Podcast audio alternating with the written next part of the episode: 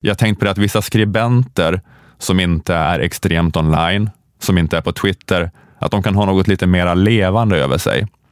Alltså, Ja. till exempel så känns det som att folk på Twitter blir helt vansinniga över att Lena Andersson bara fortsätter att bete sig som en parodi på sig själv. Ja, precis. Att alla är så här, men vi har ju hånskrattat åt dig Ja. för att du håller på och slänger dig med ordet postmodernism i var och varannan text. Och så kommer det en ny text och så bara gör du det igen.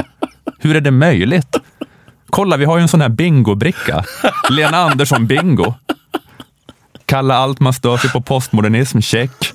Använda ord som ehuru, enär och postulera att.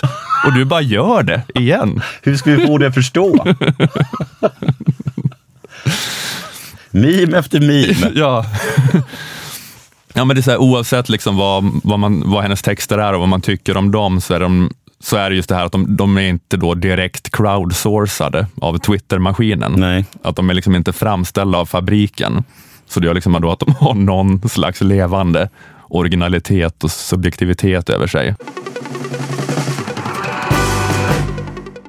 Det här var ett litet eh, smakprov och för att lyssna på hela detta avsnitt så ska ni gå in på underproduktion.se stormens utveckling eh, och eh, köpa en prenumeration för 29 kronor i månaden.